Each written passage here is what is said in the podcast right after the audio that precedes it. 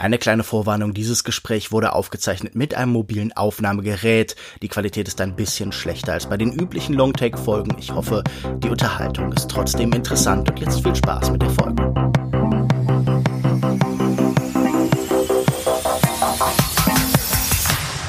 Hallo und herzlich willkommen hier den Longtake Podcast zum allerletzten Mal vom Terza Visione, vom siebten Festival des italienischen Genrefilms.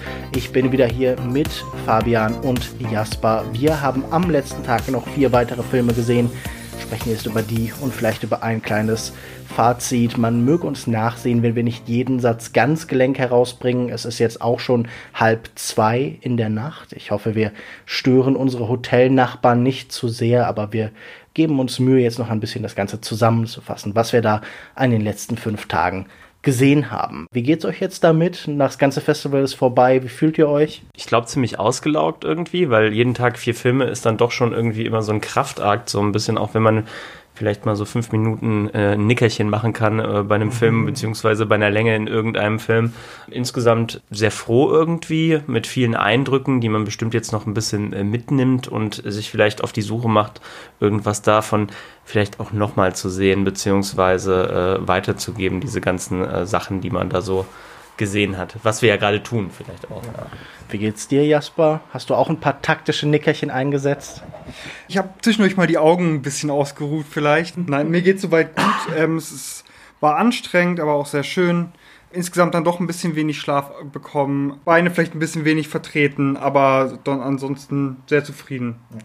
Dieser fünfte Tag heute begann mit Abenteurer der Südsee oder Oceano aus dem Jahr 1971 von Folco Quilici. Der junge Polynesier Tanai fährt nach der Sitte seines Stammes mit seinem Kanu auf den Ozean hinaus, um von einer anderen Insel Erde zu holen, mit der er einen Baum pflanzen muss, um heiraten zu können. Es mangelt nicht an Herausforderungen. Nachdem ihm das kleine Kanu sicher zur Insel gebracht, wird er auf dem Rückweg von Haien angegriffen und ein Sturm lässt sein Boot kentern. Er landet auf einer fremden Insel, deren Bewohner ihn den Göttern opfern wollen. Und auch die Liebe, ein Vulkanausbruch und ein Atomsperrgebiet spielen eine Rolle. Gerade das Atomsperrgebiet für mich eine der überraschendsten Wendungen dieses Films. Das kommt ein bisschen aus dem Nichts, aber das dürfte bei Atombomben nun wohl öfter so gewesen sein. Wie ging es euch mit diesem Inselabenteuer, mit diesem vor allen Dingen wunderschön gefilmten Inselabenteuer? Jasper, erzähl doch mal. Ich glaube, gerade als Starter in den Tag dann doch ganz gut geeignet. Wie du schon gesagt hast, tolle Naturaufnahmen. Da war die Story dann doch irgendwie eher zweitrangig. Aber viel mehr kann ich jetzt dazu auch gar nicht sagen, weil ich fand ihn äh, visuell beeindruckend, aber dann doch insgesamt eher durchschnittlich.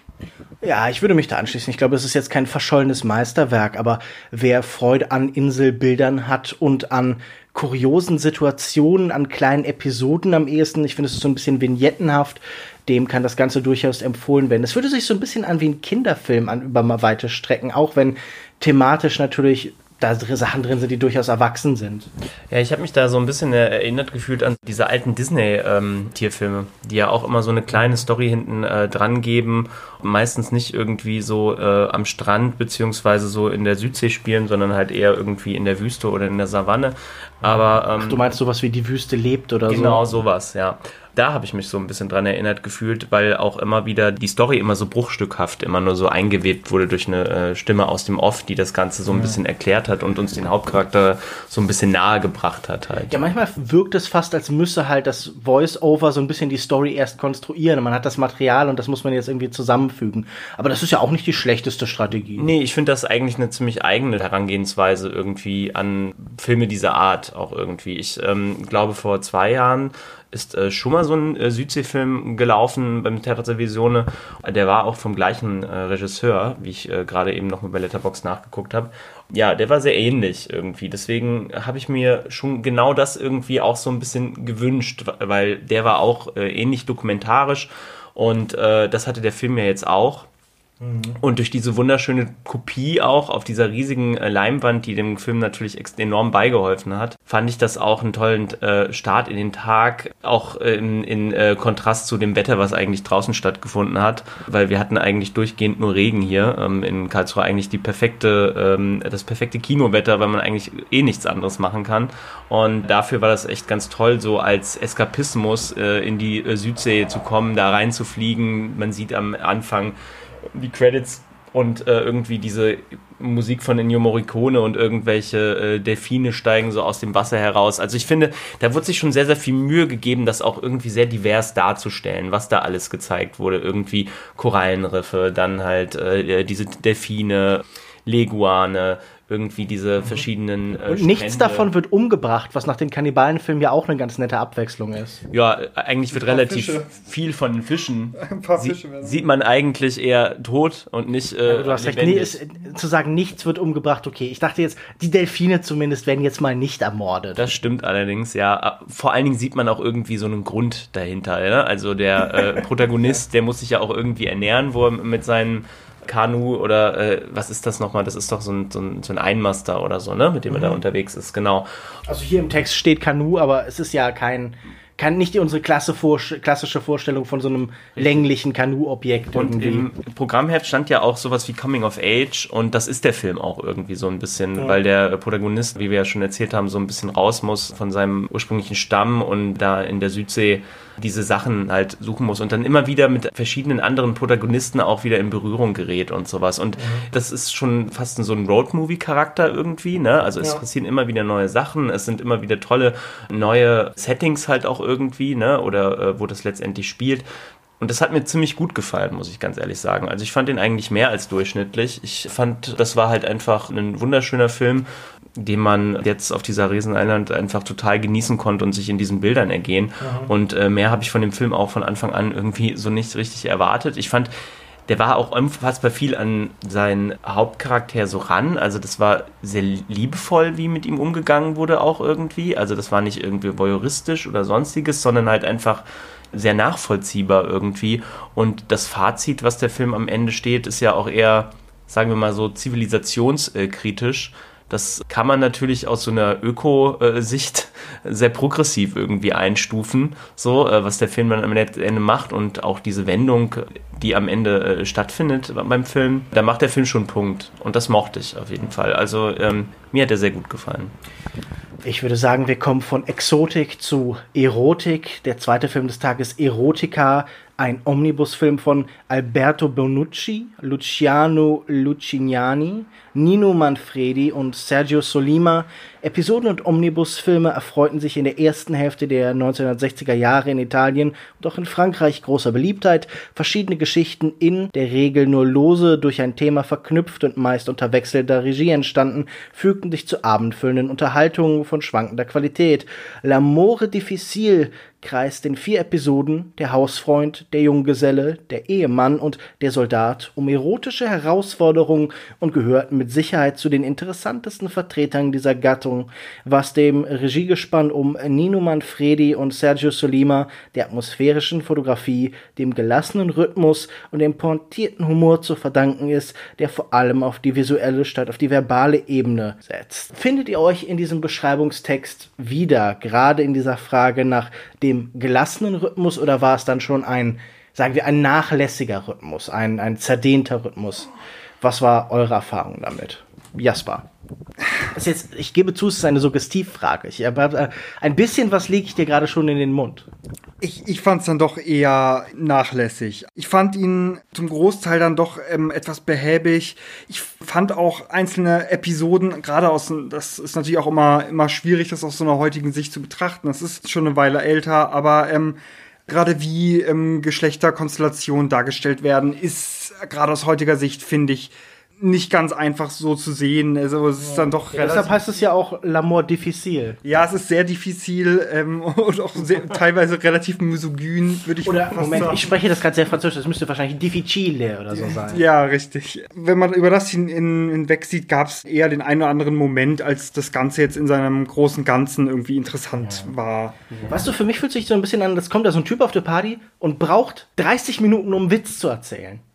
Und das ist vielleicht sogar ein okayer Witz. Aber er braucht halt trotzdem 30 Minuten. Und jetzt fragt euch Leute, würdet ihr auf einer Party 30 Minuten bei dem Typen stehen bleiben?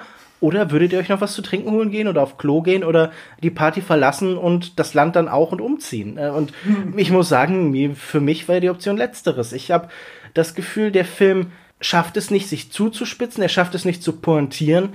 Und das ist für etwas, das zumindest nominell als Komödie firmiert, ein Problem. Komödien sind für mich tendenziell eher schnell als träge, oder? kann da dem Ganzen gar nicht so viel zufügen, weil ich würde mich da euch einschließen. Ähm, der Film hat mich auch nicht so richtig bekommen, auf jeden Fall. Ich finde, behäbig würde ich gar nicht mal sagen. Der Film erzählt schon irgendwie eine Geschichte, nur halt nicht so richtig lustig. So, ne? Also, ich weiß nicht, ob ich da, als ich das äh, als Komödie eher so, also die ersten beiden ähm, Episoden, die würde ich eher so äh, einschränken, dass es halt irgendwie so Liebesfilm, beziehungsweise halt irgendwie so eine Momentaufnahme ist von irgendetwas. Und mhm. äh, so richtig viel Humor kommt da irgendwie nicht zustande. Ich finde das. Magst du die kurzen, die, die ersten beiden Episoden ganz kurz umreißen so? Puh, also bei der ersten muss ich ganz ehrlich sagen, kann ich mich schon fast gar nicht mehr dran erinnern, was passiert ist. Ich weiß nicht, ob du es noch Na, weißt. Es geht um einen Mann, der einen Arbeitskollegen oder sowas besucht und der spielt mit seinen Freunden regelmäßig Karten. Und wir erfahren dann relativ schnell, dass es eine Art erotisches Spiel ist, denn sie spielen in gewisser Weise um seine Frau. Er ist äh, Schuldner bei all diesen Männern und er scheint irgendwie so indirekt immer auch sie als Einsatz zu führen und diese Situation wird dann so ein bisschen weiter gedacht. Stimmt. Hätte ich dir gar nicht mehr sagen können, wenn ich ganz ehrlich bin. Ja, es verschwimmt so ein bisschen. Ich habe auch das Gefühl, obwohl die Sachen so lang sind, sie sind nicht wahnsinnig prägnant. Natürlich ist es nicht schlimm, dass der Plot nicht im Mittelpunkt steht, aber ich habe das Gefühl, der Film schafft es überhaupt nicht, diesen Bewegungen, die er vollführt, so eine Richtung zu geben, sondern das wabert alles einfach so ein bisschen. Ja, generell ist das ja so ein bisschen beim Episodenfilm oder so beim Anthologiefilm immanent, dieses Hit-and-Miss-Ding irgendwie. Manche haben dann doch schon noch irgendwie äh, etwas, manche Episoden und andere sind halt einigermaßen vergessenswert. die erste habe ich halt einfach so komplett vergessen, muss mhm. ich ganz ehrlich sagen. Die zweite dreht sich dann um einen äh, Junggesellen und sein Leben beziehungsweise sein Alltag so ein bisschen. Also wie er so zwischen den verschiedenen Frauen, mit, mit denen er sich da so trifft, halt so umher switcht. Da finde ich das Ende letztendlich ganz schön, weil sie ihn ja so ein bisschen abblitzen lässt am Ende, die eine, mit der er dann zum Strand fährt und so. Aber im Grunde genommen ist es auch eher so vergessenswert, weil es halt auch mehr als eine Momentaufnahme dann irgendwie nicht so richtig ist. Also mhm. es ist weder irgendwie richtig charmant, es hat nicht so richtig Wortwitz oder so. Mich hat das auch nicht so richtig bekommen. Und gerade die dritte Episode, da hatte ich auch enorme Probleme irgendwie mit, weil letztendlich, also ich kann den Plot kurz erzählen, es geht um ein älteres äh, Ehepaar, also in den besten Jahren, die halt quasi ähm, so einen Ausflug machen zu einer Sehenswürdigkeit irgendwo in Sizilien. Ich glaube, es sind Deutsche, ne, die halt irgendwie in Italien mhm. Urlaub machen die haben dann am Ende eine Autopanne. Und es kommt dazu, dass die Frau halt letztendlich mit den beiden äh, Lastwagenfahrern, die zufällig vorbeikommen, mitfahren muss, um halt sowas mhm. zu tun wie Hilfe. Also wir wissen aus dem Pornofilm, das ist eine aufgeladene Situation, da kann einiges passieren. Oh, ich habe aber gar kein Geld dabei und so weiter. wir kennen das. Diese aufgeladene Situation, dass sie in der Kabine sitzt und man weiß nicht genau, was passiert, jetzt finde ich noch einigermaßen konsequent und das hat auch so ein bisschen Spannung ist heute, finde ich. Dennoch finde ich das Outcome dieses Ganzen halt ziemlich fragwürdig, muss ich ganz ehrlich sagen. Nämlich, äh, sie sitzt dann halt zwischen diesen beiden äh, Männern und die beiden Männer haben sich auch schon vorher so ein bisschen darüber unterhalten, okay, was machen sie jetzt mit ihr, ne? Sie nehmen sie die halt da mit und so. Und man weiß nicht ganz genau, ob man ihnen trauen kann. Und das erzeugt natürlich ein bisschen Spannung. Und äh, letztendlich geht es aber von der Frau aus, dass sie eigentlich eher erwartet, dass sie so was wie verführt wird oder sonstiges, weil sie auf einmal auch noch so eine Landstraße nehmen und so. Und sie ist halt jetzt quasi so das Opfer davon, beziehungsweise lässt sich das so mitnehmen von diesem sexuellen Abenteuer, wie sie das irgendwie für sich selber sieht, obwohl man das halt vielleicht anders äh, kategorisiert kritisieren könnte.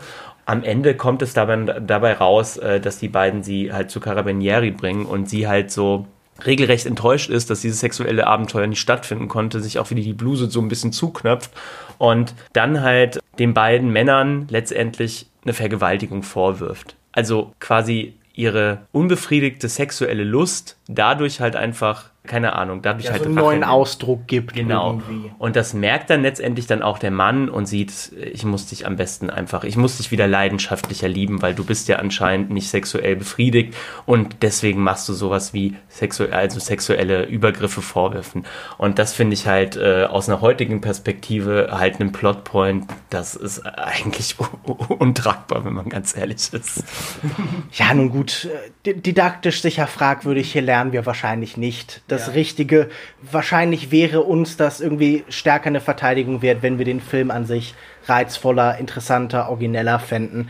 Ich glaube, ein bisschen mehr Freude hatten wir an wir hatten noch die letzte äh, Episode ähm, vergessen. Die habt ihr eigentlich ja nur geschaut. Ja, nun gut, ähm, es basiert auf einer Geschichte von Italo Calvino und es geht um eine Zugfahrt und einen Soldaten, der sich an eine Frau heranmachen will. Und diese langwierige, diese schwierige Anbahnung, die immer wieder von anderen Menschen unterbrochen wird, vielleicht eine der interessanteren, auch ein wenig übergriffig. Da könnte man auch aus heutiger Sicht sicher mehr oder weniger drastisch kritisieren. Ich muss aber sagen, dieses, diese Annäherung, dieses erotische Spiel, das da in irgendeiner Form entbricht, hat mich auch nicht so richtig bekommen. Also Anspannung bedeutet ja, dass da irgendeine Form von Zugkraft zwischen zwei Objekten ist, dass da auch eine, eine, Differenz irgendwie entsteht. Und wir, wir sehen kein Hin und Her, weil diese Frau so arg passiv ist. Wir sehen eigentlich sie fast so objektartig vom Mann umschwärmt. Und das fand ich einfach auch uninteressant. Also selbst aus so einer sehr alten Perspektive ist das Interessante von Erotik doch ein Zwischenspielen für und wieder. Und hier war das einfach so, ja, wie so ein Hund, der sich an ihrem Bein reibt. Also das fand ich ein bisschen. Das ist jetzt auch nicht meine Vorstellung von einer spannenden Flirten-Szene. Wobei man das vielleicht ein kleines bisschen relativieren muss, dadurch, dass sie sich dann doch eben auch neben ihn setzt direkt und auch ein zweites Mal noch neben ihn setzt, als er sich umsetzen muss. Ja. Das jetzt äh, auch. Sie ja. ist nicht gänzlich abgeneigt, das merken wir genau. schon, aber sie ist jetzt nun auch kein starker Partner in dieser Situation. Nein, das erschöpft sich dann auch relativ schnell. Am Anfang mag es noch spannend sein, dass man sich dass die Frage aufkommt, hm, wird sich jetzt vielleicht dann. Äh, Will they, won't they? Yes, genau. Aber das, das wird dann doch relativ schnell langweilig und auch eben dann doch irgendwie auf eine Art creepy, weil er sich dann etwas merkwürdig benimmt und, und ja. übergriffig wird und krapscht und ja, ja. Auch creepy, auch grapschen sind eine ganze Menge Figuren in das Duell der Besten dem äh, Fantasy-Film von Giacomo Battiato. Während der Kriege zwischen Sarazenen und Christen im frühen Mittelalter stehen die jungen Kämpferinnen Bradamante vor der unlösbaren Aufgabe, ihre Liebe zu einem maurischen Prinzen in Einklang mit ihrer Rolle innerhalb ihres christlichen Umfelds und dessen Glaubenskrieg zu bringen ich muss sagen, das passiert in diesem Film, aber darum geht es im Kern nicht. Im Kern geht es darum, dass wir schöne Landschaften haben, durch die reiten Menschen in interessanten Ritterkostümen und dann tun sie einander Dinge an. Die meiste Zeit versuchen sie einander zu vergewaltigen oder den anderen umzubringen. Wir haben vorhin schon irgendwie so Bezüge zu sowas wie Flash and Blood von Paul Verhoeven irgendwie hier gehabt. Aber insgesamt nun doch trotzdem wahrscheinlich der rasanteste, der unterhaltsamste, der variantenreichste Film des Tages bis dahin. Ich hatte das Gefühl, das Kino hatte durchaus Spaß am Chargieren einiger Darsteller. Tony Vogel heißt der Schauspieler, glaube ich, der sich hier durch besonders intensives Grimassieren hervorgetan hat. So ein bisschen wie Nicolas Cage auch irgendwie so. Also da habe ich auf jeden Fall so ein bisschen die Assoziation gehabt, so aufgrund des Overactings. Ja, es ist eine relativ teure, aufwendige Produktion. Ich finde, das sieht man stellenweise. Manche Zeit hat es aber auch so ein bisschen den Charme von so Serien, die in Kanada gedreht wurden. Ich habe ein paar Mal irgendwie an Stargate oder so gedacht. Aber wie gesagt, im Kern geht es darum, dass halt dieser große Krieg zwischen Christen und Mauren beziehungsweise Sarazenen geführt wird und dass das sich unterteilt in kleine Einzelschlachten und ich sag mal so auch komödiantische Einlagen. Also hier und da, da ist zum Beispiel eine Szene mit einem merkwürdigen, creepy Priester, der sich dann auch an eine Figur heranmacht und sich unsichtbar macht und so. Ich glaube, wenn man über die Sleaze-Dimension des Ganzen hinaus sehen kann, hat man durchaus Spaß an diesem pompösen Fantasy-Chaos. Ja, auf jeden Fall war das war bis, bis auf den Fulci ähm, auf jeden Fall mein Highlight heute. Allein durch das Tempo. Die Musik ist auch, auch sehr beeindruckend. Das ist sehr 80er-mäßig auch, also sehr Synthie-lastig und, ja. und so. Das hat mir sehr gut gefallen. Klar, natürlich muss man natürlich auch hier wieder sagen, äh, keine Frau ist sicher vor den Männern. Ja. Insgesamt ist, ist die Stimmung sehr rapey. Aber doch, dadurch, dass das dann doch immer wieder gebrochen wird, zum Beispiel bei dieser äh, gerade von dir erwähnten Priesterszene, schlägt sie dann auch zurück und ähm, kann den Priester auch überwältigen. Das heißt, ja, es ist schon auch ein Film, in dem eine ganze Menge wehrhafter und starker Frauen sind. Oder auch Charaktere, die jetzt vielleicht nicht wahnsinnig komplex sind, aber die mehr Autonomie haben, als das hier in diesen Filmen denen in der Regel zugestanden wird. Ja, und die auch in Ritterrüstungen sticken letztendlich. Ja. Ne? Die auch gut kämpfen, also die ganz offensichtlich immer wieder ihren Gegnern überlegen sind halt. Ja, auf jeden Fall. Ja, mir hat der auch sehr gut gefallen. Ich würde auch sagen, ähm, mit dem ersten teilen sich so ein bisschen den ersten Platz heute, aber ich würde auch sagen, das war eines meiner Highlights. Der hat mich durchaus unterhalten die ganze Zeit. Ich fand, äh, das Setting hatte so ein bisschen was, das war nicht richtig Mittelalter, das war so eine Mischung aus Mittelalter und Postapokalypse, habe ich so manchmal das Gefühl gehabt. Also sehr nicht mechanisch, aber sehr, sehr viel Stahl und sehr viele Weiten und sowas. Und, ja. Äh, ja, man ja. ist eigentlich nie in der Stadt, oder? Eig eigentlich leben alle Menschen in dieser Welt in irgendwelchen Zelten oder einfach nirgendwo. Ja, aber das hat es auch auf der einen Seite so eigen gemacht halt mhm. irgendwie und halt auch so, so eigenständig halt einfach irgendwie äh, in, der, in der Ästhetik. So. Also gerade diese ganzen Rüstungen von den Rittern, beziehungsweise auch äh, von diesen Mauren und den, diesen Söldner der Mauren, die hatten halt alle so verschiedene Rüstungen, die einfach sehr, sehr kreativ halt auch einfach so dargestellt waren. So. Und das fand ich super toll. Ja, ich habe auch vorhin schon gesagt, es fühlte sich an, als hätte jemand irgendwie dem Kostümdesigner irgendwie dann immer gesagt, so, klebt da nochmal ein bisschen Zeug oben drauf. Komm, da geht noch was. Also sehr, die Leute sind alles, was so die Accessoires angeht und so, schon gut ausgestattet. Auch alle mit interessanten Waffen. Wie gesagt, ich glaube, die, die Highlight-Szene war für uns alle Tony Vogel, der irgendwie eine Minute lang irre in die Kamera grimassiert und so ein bisschen so changiert zwischen Gollum und Nicolas Cage ist sicher auch ein guter Bezugspunkt. Auf jeden Fall Schauspiel, das kein gesteigertes Interesse an Naturalismus oder sowas hat. So, das ist, war jetzt jemand, der sich dachte, so, warum sollten wir uns auf der Bühne benehmen wie im echten Leben? Das ist doch langweilig. Ja, es zeigt sich aber auch immer bei sowas wie, wie viel Potenzial das halt auch einfach irgendwie birgt. Ja. So, ne? Da, da, Im Endeffekt, dieser Mann hat den ganzen Saal gefesselt, einfach mit seinem Gesicht.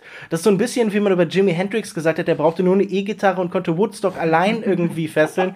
Also ich würde sagen, das ist der, schon eine Art Jimi Hendrix Performance. So, auch gerade, weil es bei Jimi Hendrix nie darum geht, dass alles perfekt klang. So, die Nationalhymne ist schräg und verzerrt ja. und wirr und so funktioniert auch sein Schauspiel. Ja, ich weiß nicht, ob ich nicht ein bisschen übertreibe, aber ey, das hat doch echt einfach Spaß gemacht ja, mit voll, dem. Voll. Und ich habe sofort gedacht, ich möchte mehr mit dem sehen. Und der war irgendwie scheinbar in Filmen wie Indiana Jones und dergleichen. Mission Impossible. Mission auch. Impossible, ja. auch eine interessante Karriere. Auch jemand, der ich glaube, der wiederentdeckt werden muss. Absolut äh, verlorenes Talent ja. halt irgendwie so ein bisschen, ne? Ja. Aber ähm, der Tony Vogel Fanclub gründet sich heute und hier. Das ist die erste offizielle Sitzung. Ich gebe über an Schatzmeister Jasper er hatte auch, man muss vielleicht sagen, vielleicht auch wirklich das beste Kostüm im Film. Er hat so passend zum Namen ähm, eine Art Vogelritterkostüm mit vorne Schnabel am Visier und auch eine Mischung aus Schild und Kralle als Nahkampfwaffe. Das war schon ja, sehr beeindruckend. Ja, voll.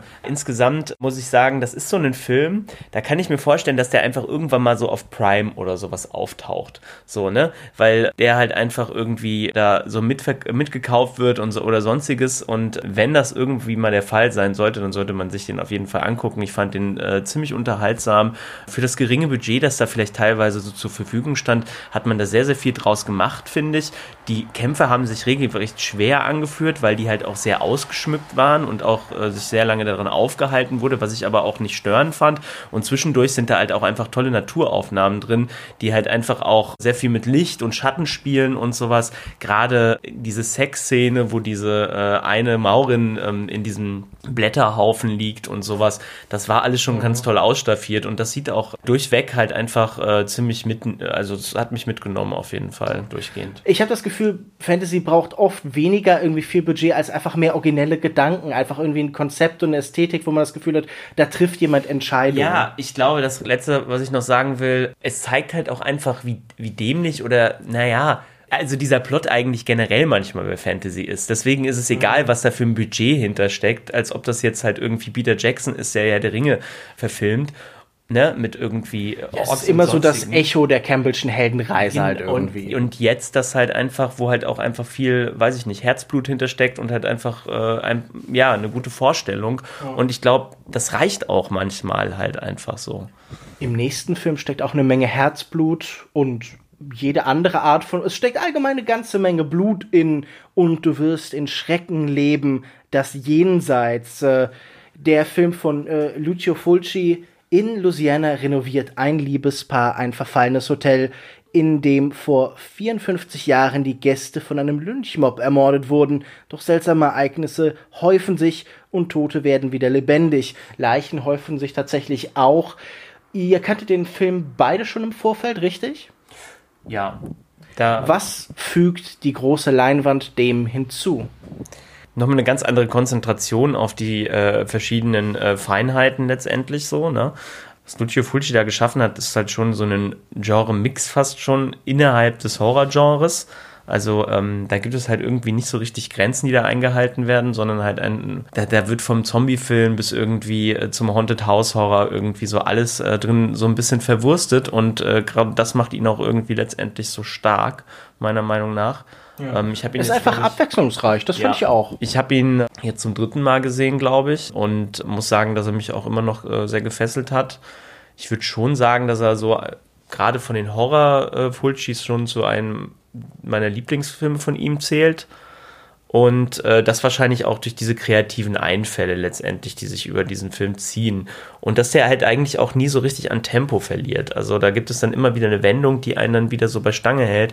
Und mit diesen knackigen äh, 88 Minuten ist das insgesamt einfach ein äh, toller Film der ja auch eigentlich zu einem Horrorklassiker mittlerweile gehört. Was man wahrscheinlich noch mal so sagen sollte, es gab eine Einführung zu dem Film von von Marina Gersenic. Ja, genau. Die wurde per Video halt quasi ähm, wurde das äh, eingeschaltet beziehungsweise von den Film geschaltet die äh, eine Studentin ist aus Berlin, die ähm, Film studiert, also nicht Filmwissenschaften, sondern halt selber Film, Film machen. Fand ich ganz toll, weil sie äh, da Lucio Fulci halt auch so nochmal Argento entgegensteht und halt irgendwie Argento mit dem sehr geordneten, sehr präzisen Blick irgendwie auf so Raumausstattung und so halt einfach mit Fulci sowas entgegenstellt, wo halt einfach was viel dreckiger ist und viel, viel, viel offener halt einfach irgendwie. Mhm.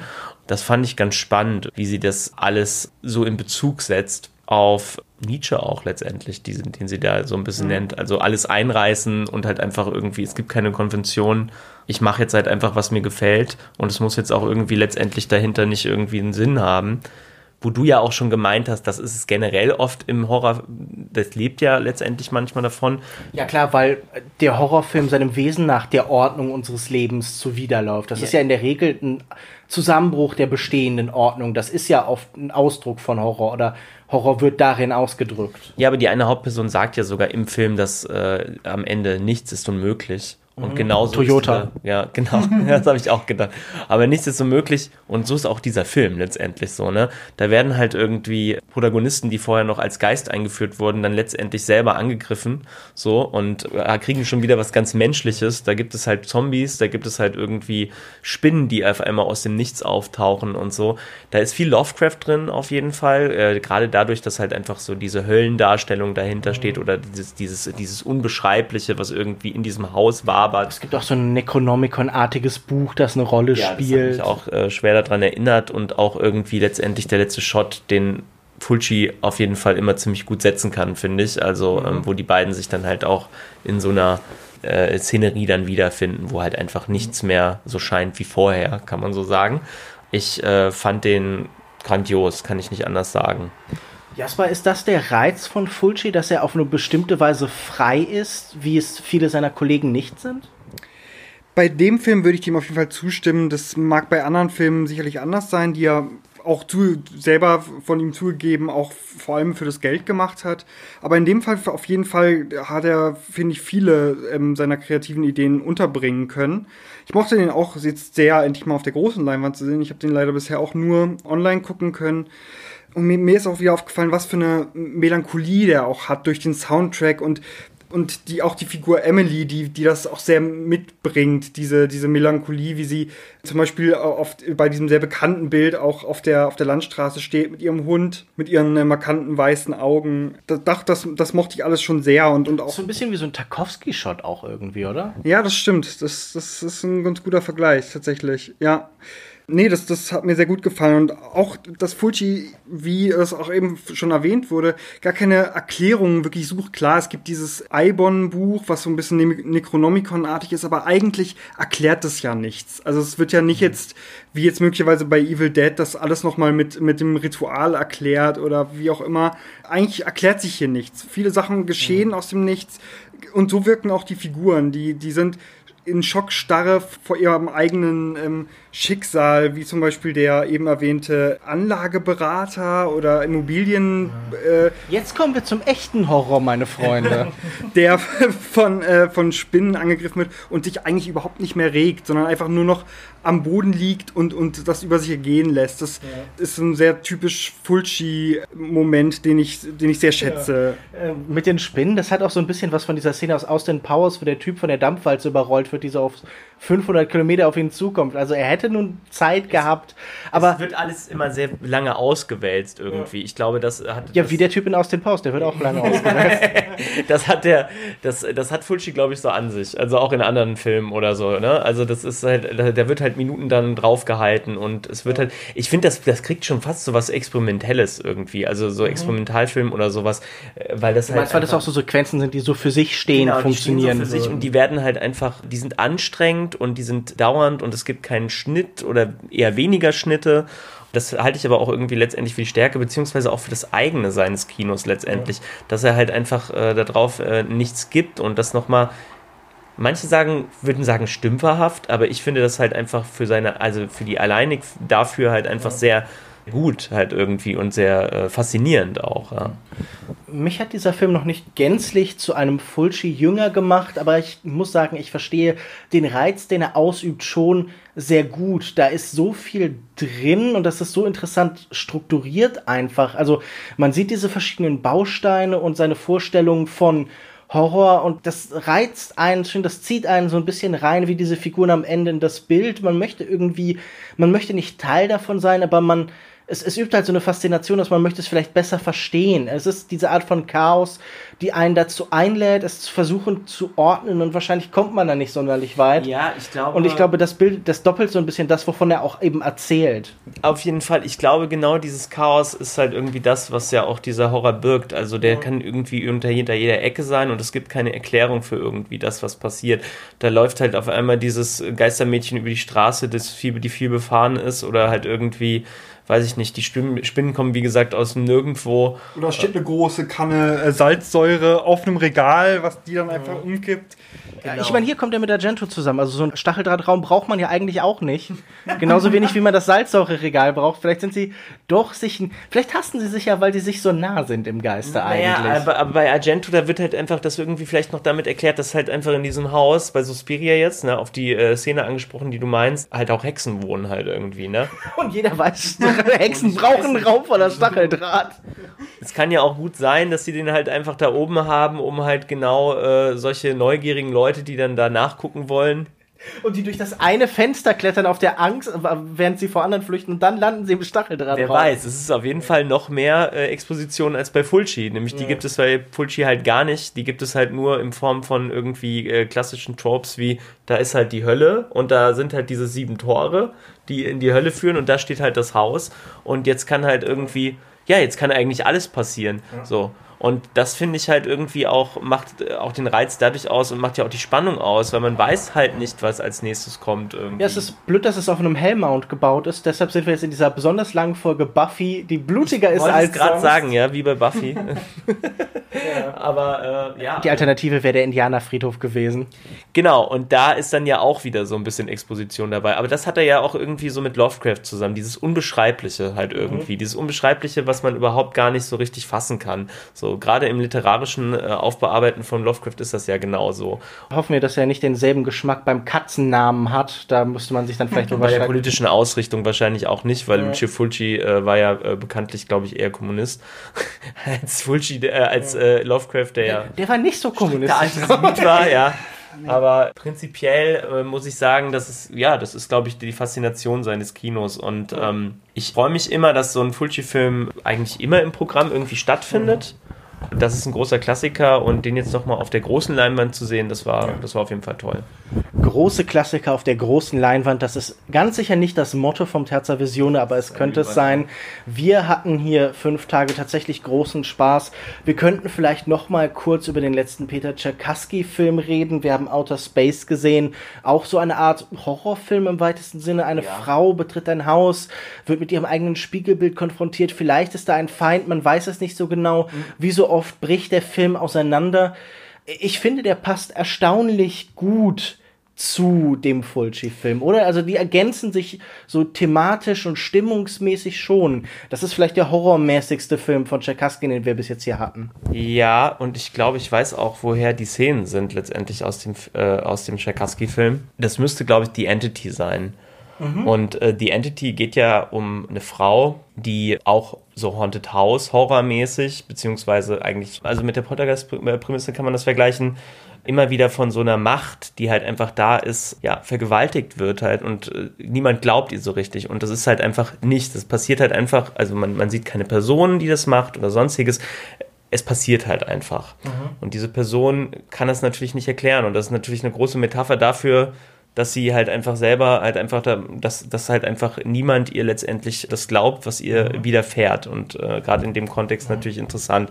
Auch so etwas sehr filmisches oder der Film macht ja auch etwas mit uns, das wir nicht ganz erklären können, das ja. oft hinausgeht über das, was auf einer rein materiellen Ebene passiert, etwas, das sich so ein bisschen entzieht. Es ist auch, also er erzählt so ein bisschen vom vom theoretischen Schrecken, vom Horror des Filmischen. Und ich glaube, da nähert er sich dann Fil äh, Fulci an. Filci? ist auch interessant als Name. ich, ich kann auch nur wieder sagen, hat, hat mir sehr gut gefallen. Die Tchaikovsky-Filme lassen mich auch immer so ratlos im positiven Sinne zurück. Also ich, ich weiß nie so richtig, was, was sie da mit mir machen. Was soll das? Was passiert hier? Aber sie, sie erreichen mich irgendwie und hauen mich um und das, ich finde, sie machen immer sehr Spaß zu sehen und ja, ich bin gespannt, was da vielleicht zukünftig noch zu erwarten ist.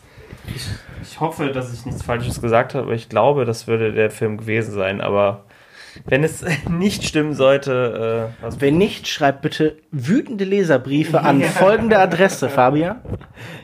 Äh, welche Adresse? Ja, deine. ja, ja, also. Mister den das Trick, den Trick nochmal durchschaut, ja, dann ja, müsst ihr sie an Jasper schicken oder so. Guckt einfach, wenn ihr Fabian im Internet findet, dann weist ihn darauf hin, wenn er, aber nur wenn er Quatsch geredet hat. Ich hoffe, wir haben nicht allzu viel Quatsch geredet. Wir haben jetzt in drei Episoden über das Terza Visione Festival berichtet. Wir hatten, glaube ich, eine Menge Spaß. Wir hatten auch ein paar Filme, die uns weniger gefallen haben, aber ich glaube insgesamt. Sehr, sehr schön, sehr gut. Das heißt, ihr könnt die, äh, die Brandbomben nochmal zurückhalten. Ihr müsst Fabian nicht umboxen, wenn ihr auf, ihn auf der Straße seht. Aber das, das könnt ihr vielleicht dafür machen, dass er mir in die Abmoderation reingequatscht hat und ich jetzt nochmal von vorne anfangen muss. Nein, nein, alles gut. Ich glaube, wir hatten im Großen und Ganzen eine Menge Freude. Ich habe das Gefühl, diese Filme haben sich sehr gut ergänzt und man hat, selbst wenn Einzelfilme einem vielleicht nicht 100% gefallen haben, immer so einen Fluss drin gehabt, immer irgendwie einfach neue Versatzpunkte und Bezugspunkte angeboten bekommen. Also das ist irgendwie auch so ein Gesamtkonstrukt, das sich jedes Mal vor allem ausbreitet bei so einem Festival, dass so eine, dass eine Facette, eine Vorstellung vom italienischen Genrefilm so bündet. Im Vorfeld hatten wir überlegt, vielleicht noch ein bisschen über die Trailer, die an vielen Stellen gezeigt worden, äh, zu sprechen.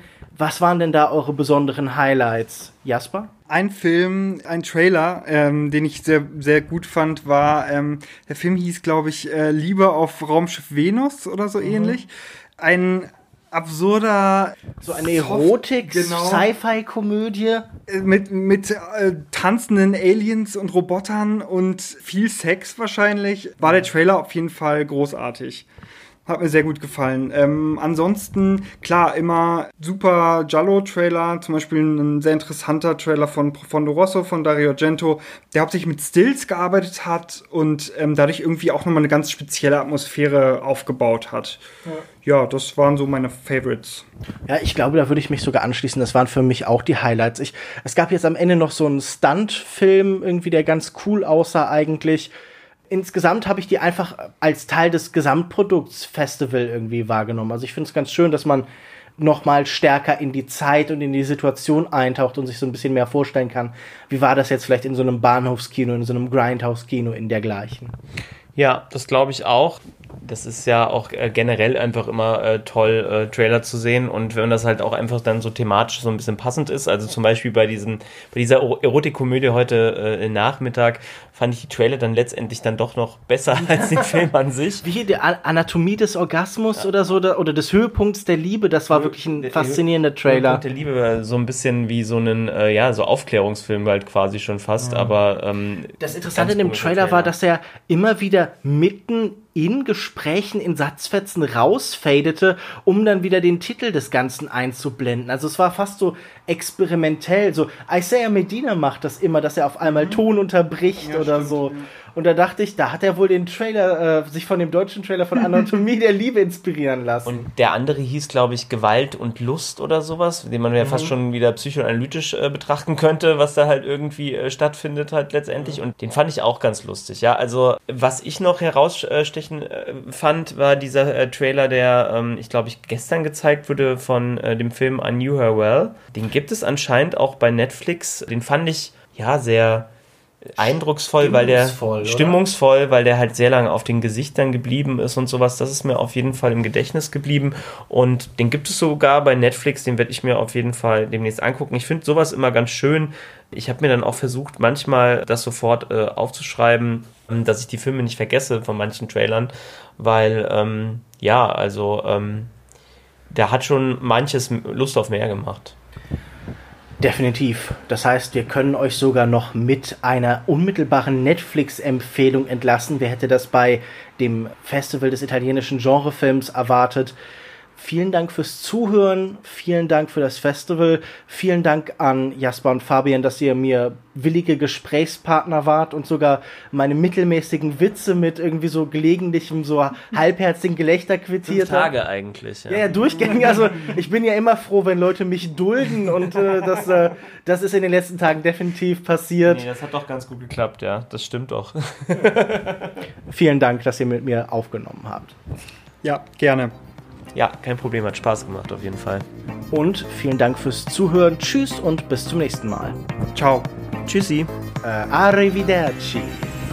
Versteht ihr bald Italien?